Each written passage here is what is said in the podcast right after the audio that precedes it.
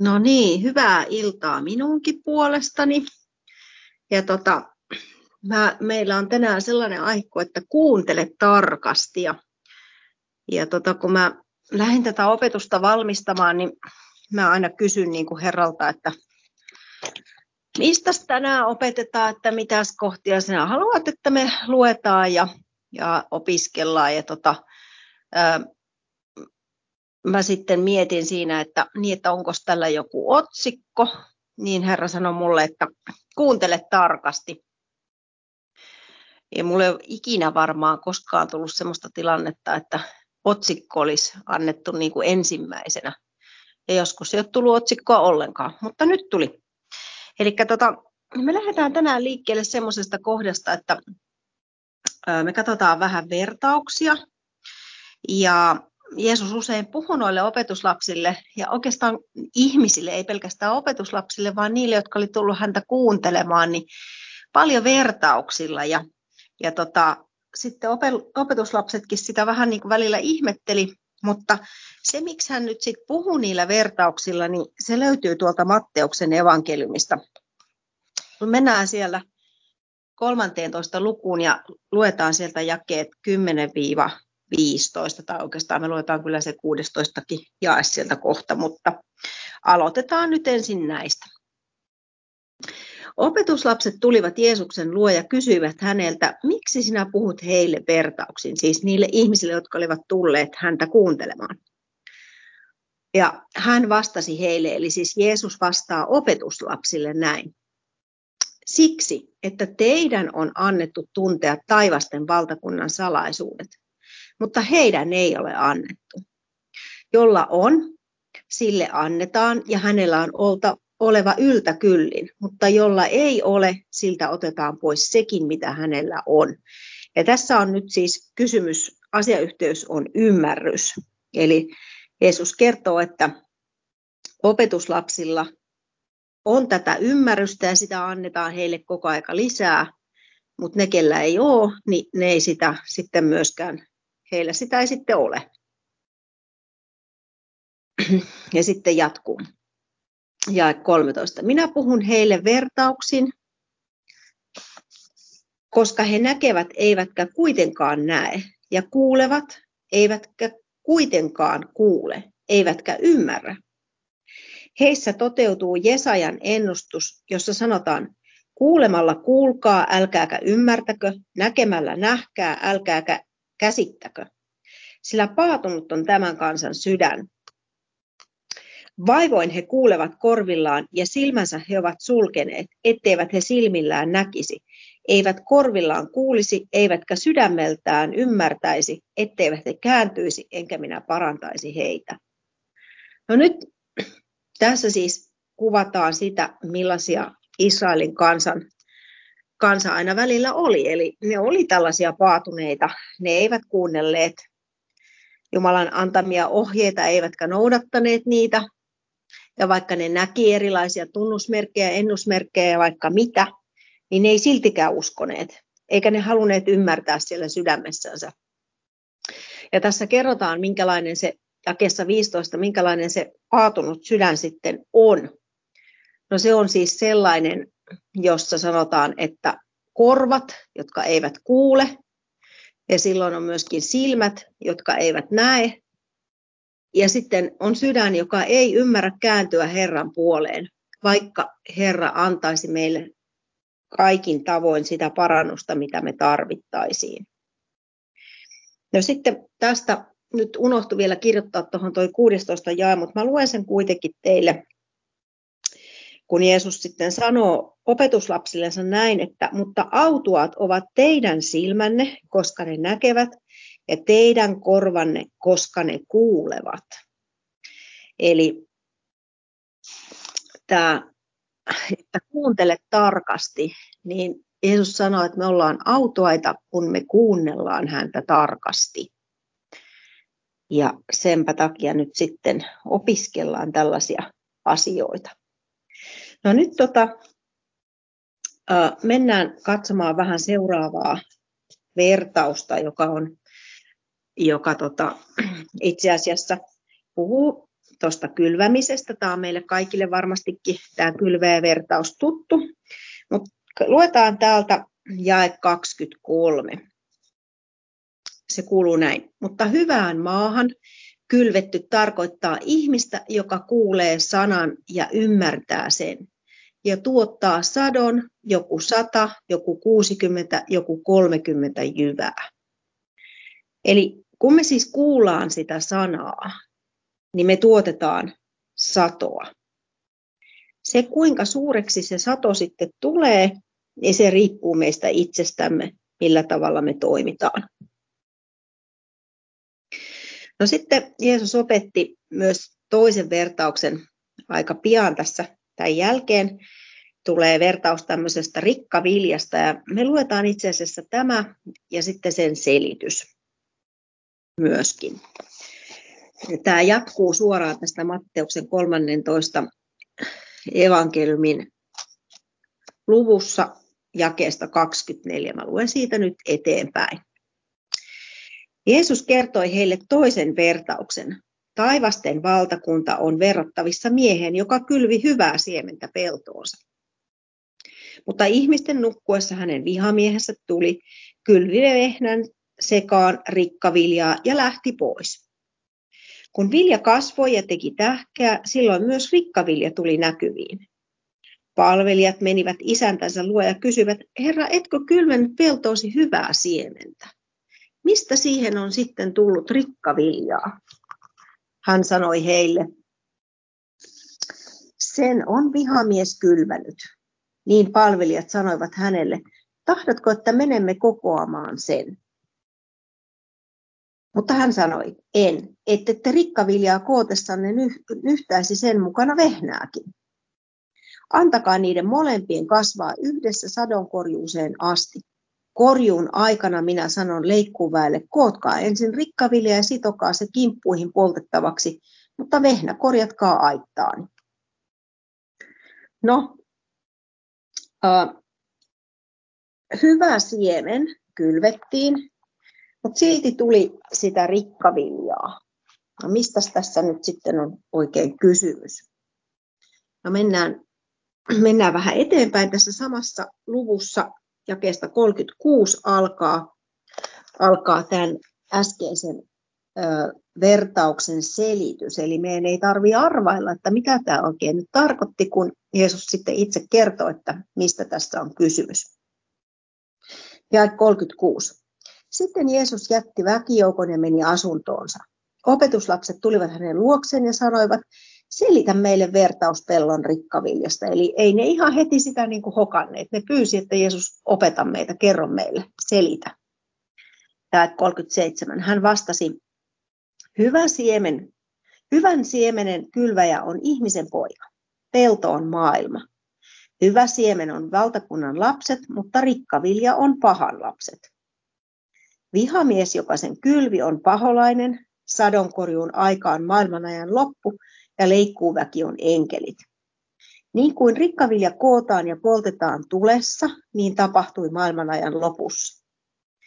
Ihmisen poika lähettää enkelinsä ja he kokoavat hänen valtakunnastaan kaikki, jotka ovat viettelykseksi ja kaikki, jotka harjoittavat vääryyttä ja heittävät heidät tuliseen pätsiin. Siellä on oleva itku ja hammasten kiristys.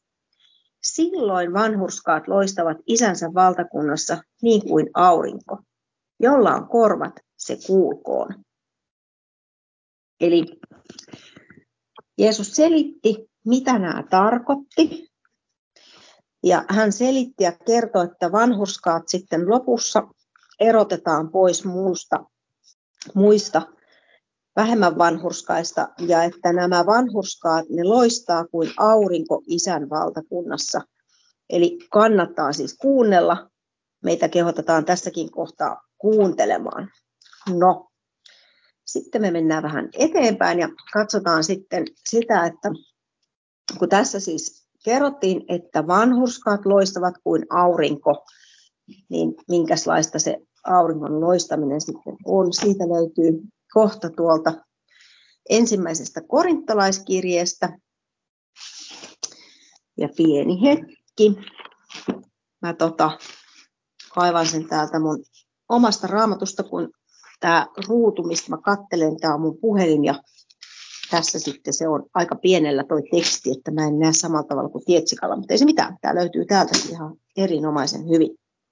No niin, eli täällä puhutaan ylösnousemuksesta ja, ja siitä, että, että mitenkä kun me eletään täällä, niin meillä on tämä maallinen ruumis, ja sitten kun me kuollaan, niin, niin kuoleman jälkeen sitten kun me noustaan ylös, niin me muututaan, niin se on vähän erilainen se, se ruumis sitten silloin. Asiayhteys on siis tämä ylösnousemus ja siihen liittyvät asiat. Ja tota, me hypätään tästä nyt, nyt tota, me ei lueta tuota alkuun, missä tätä vähän selitetään, mutta me hypätään tämmöiseen kohtaan kuin jakeeseen 41. Ja tässä sanotaan näin, että toista on auringon kirkkaus, toista kuun kirkkaus, toista tähtien kirkkaus ja toinen tähti eroaa toisesta kirkkaudeltaan. Eli nyt muistakaa, että me loistimme niin kuin aurinko. Ja nyt kun tässä kerrottiin, että on erilaisia kirkkauksia olemassa, on auringon, kuun, tähtien kirkkautta, ja vielä tähdissäkin on eroavaisuuksia, jotkut on vähän kirkkaampia kuin toiset. Niin mikä noista kaikista on se kaikista eniten valoa tuottava, se suurin valon lähde, niin se on se aurinko näistä kaikista. Aurinko, kuu, tähdet.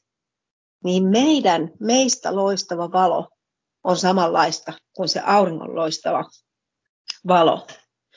Ja kohta me vähän katsotaan sitä, että miten tämä nyt liittyy tähän kaikkeen.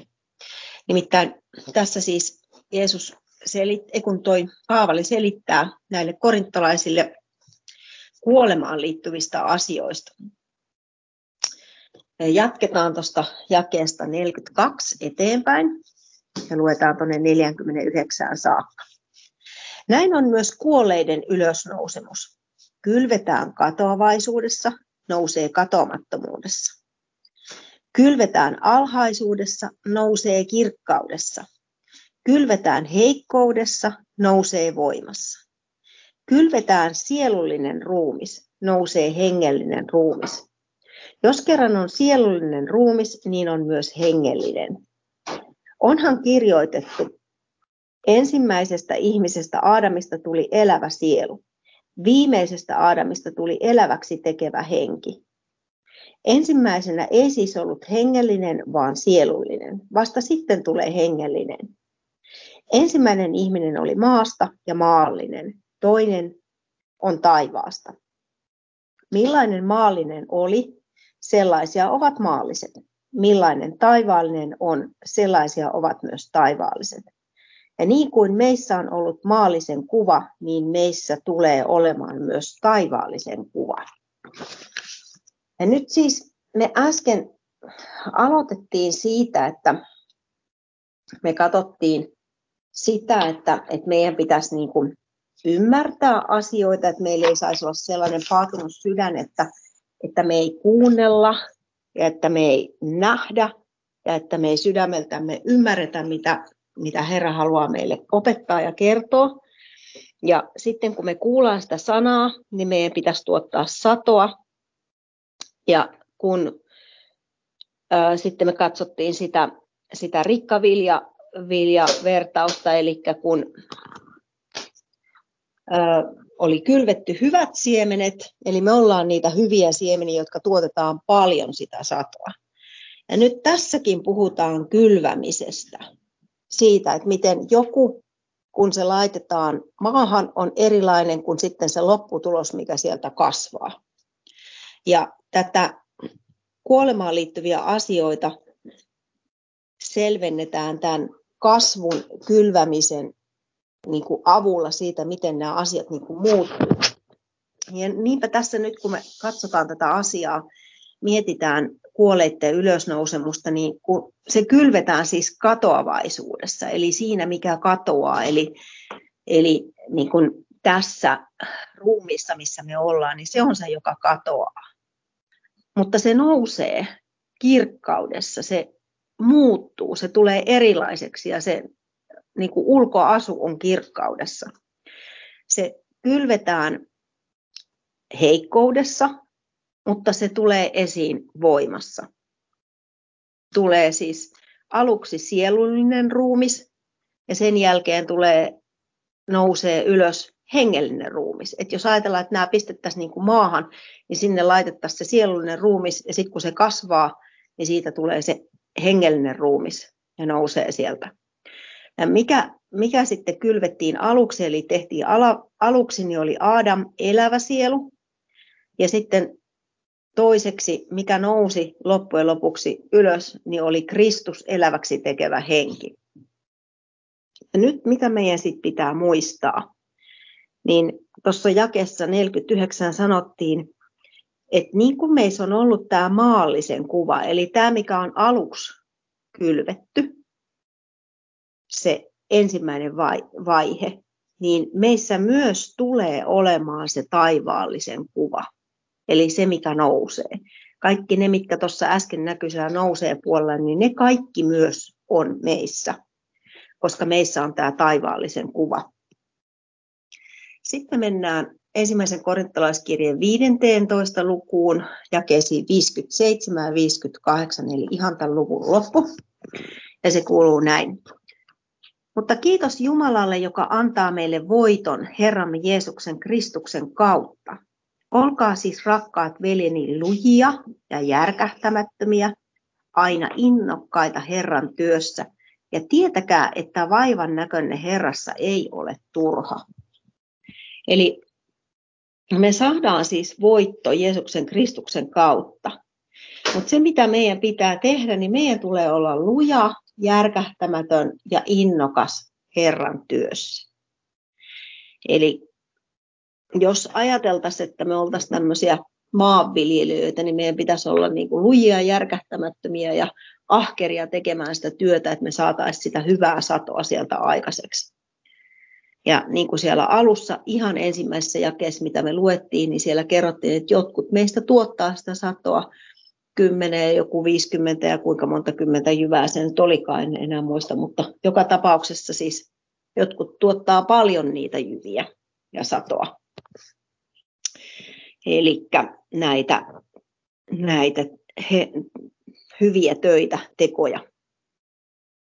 No niin, sitten jatketaan. Me mennään katsomaan tuolta Filippiläiskirjeestä vähän Paavalin esimerkkiä siitä, että millä tavalla hän sitten teki tätä työtänsä ja miten hän tuotti sitä satoa ja, ja tota, millä tavalla hän pystyi sitä työtä ylipäätänsä teki, tekemään.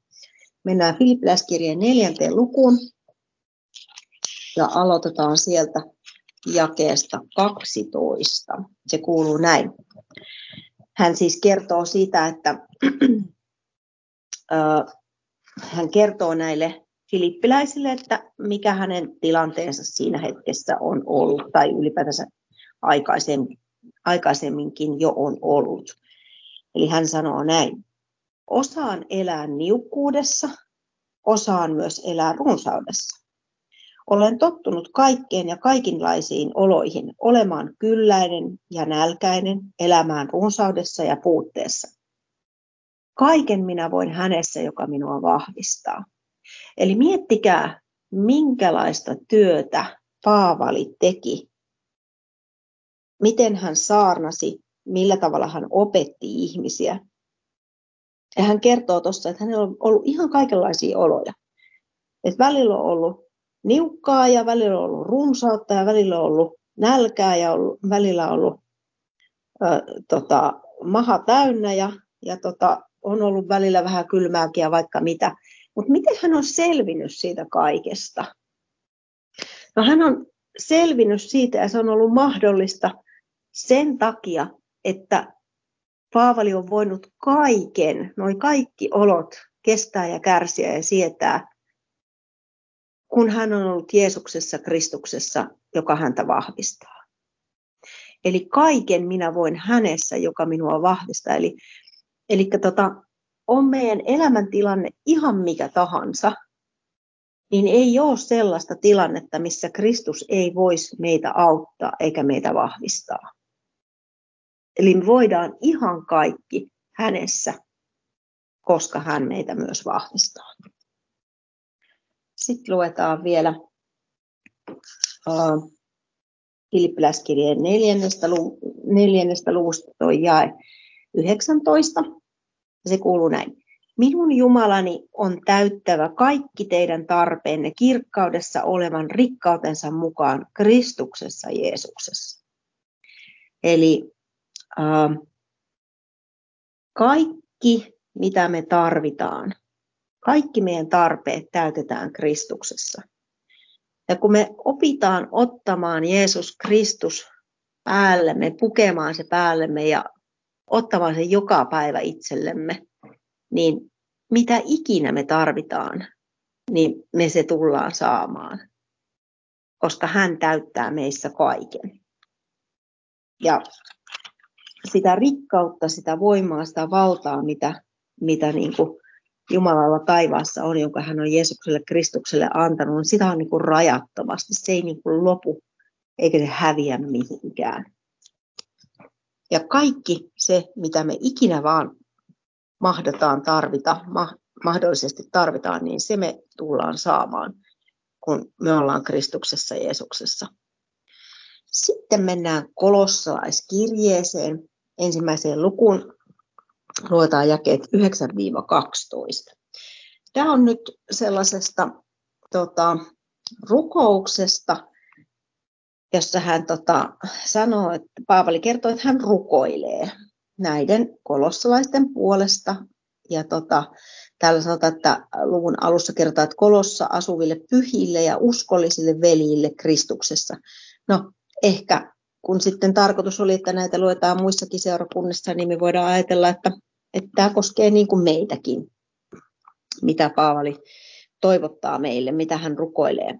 Eli jae 10, ei kun 9 kuuluu näin.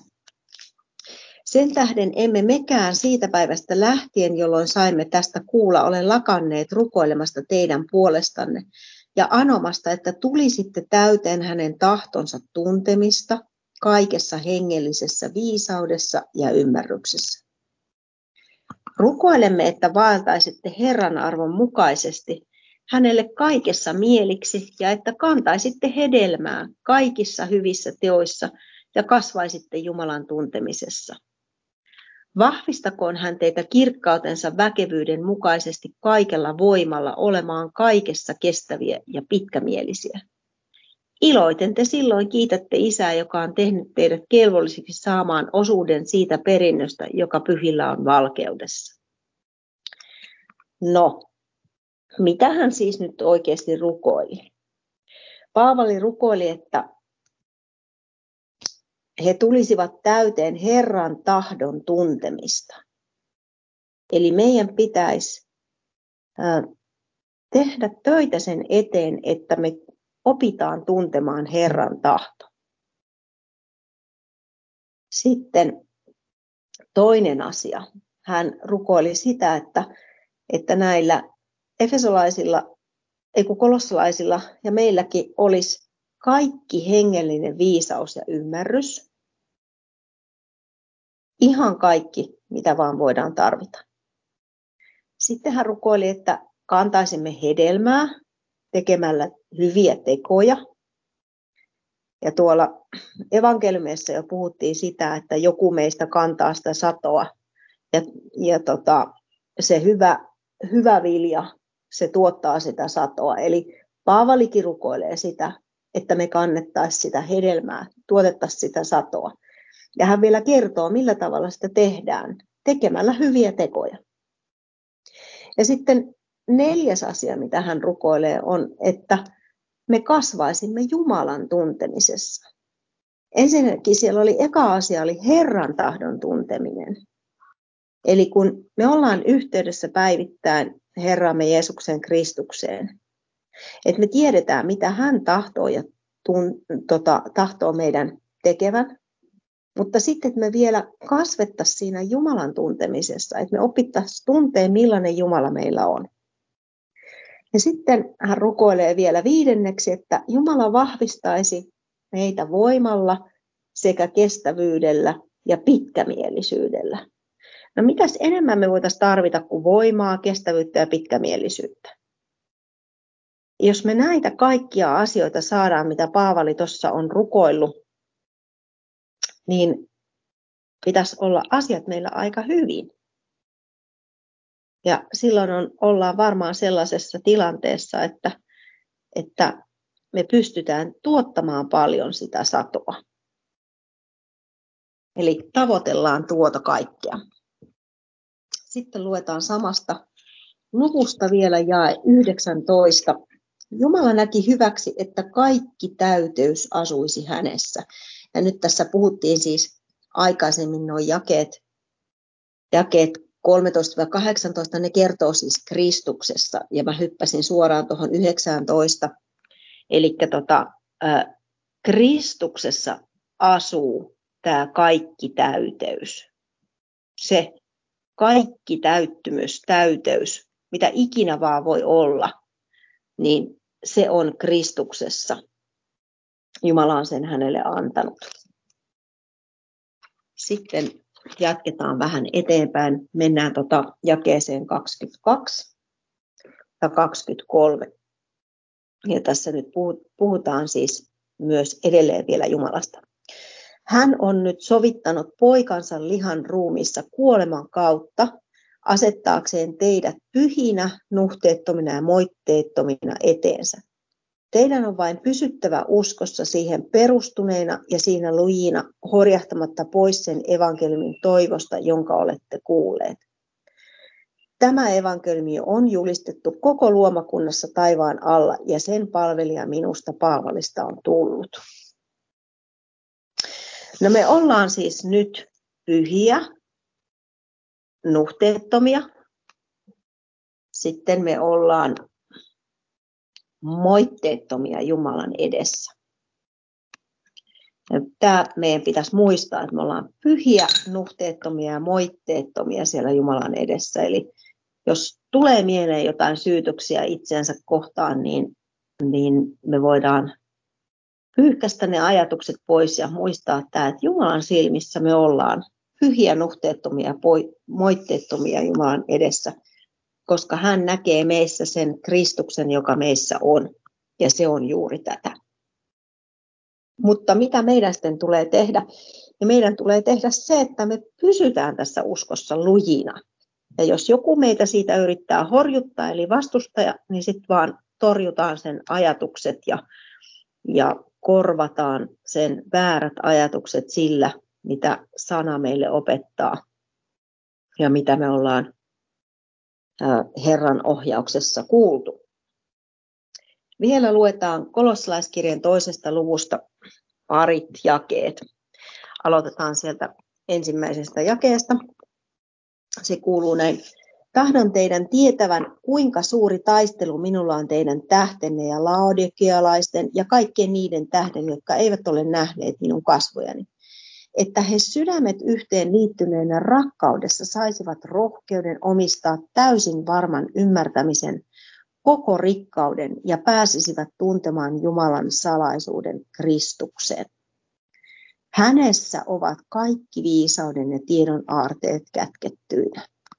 Eli Paavalilla oli jotenkin palava halu saada ihmiset ymmärtämään se, että, että, tota, että ihmiset niin kuin rohkeasti ymmärtäisi, olisi täysin varmoja siitä, että, tota, että se kaikki rikkaus, mikä Jumalan salaisuudessa Jeesuksessa Kristuksessa on, että Jeesuksessa, Kristuksessa on kaikki viisaus ja tiedon aarre, aarteet niin kuin kätkettynä, että me ei tarvita mitään muuta kuin Jeesus Kristus, kun meillä on niin kuin siinä ihan kaikki.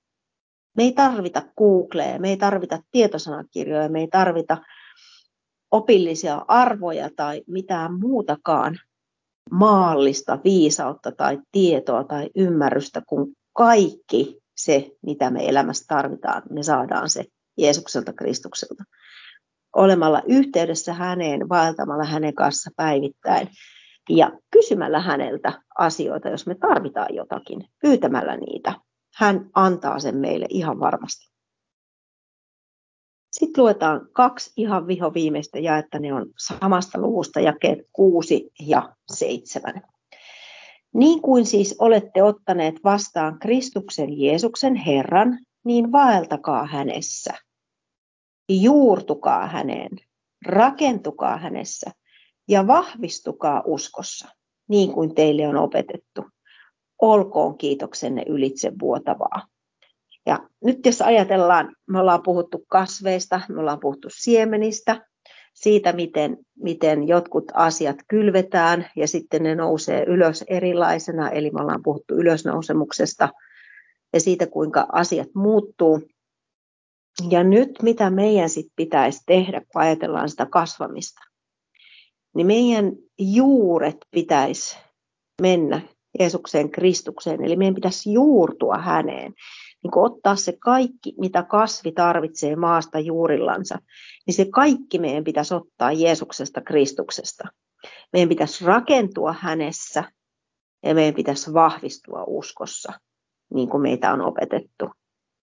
Ja jos näin tapahtuu, niin siitä seuraa se, että meidän elämässä ja mielessä, sydämessä nousee ylitsevuotava kiitos. Ja mitä sitten Jumala meiltä eniten haluaa, niin hän haluaa meidän kiitosuhriamme. Eli se uhri, kun israelaiset uhras teurasuhreja ja polttouhreja, lampaita ja raavaita, niin mitä Jumala haluaa meiltä, niin hän haluaa meiltä kiitosta. Ja kun se nousee meidän sydämestä, niin me uhrataan silloin Herran, Jumalalle. Ja se on se, mitä hän haluaa, että me tehdään.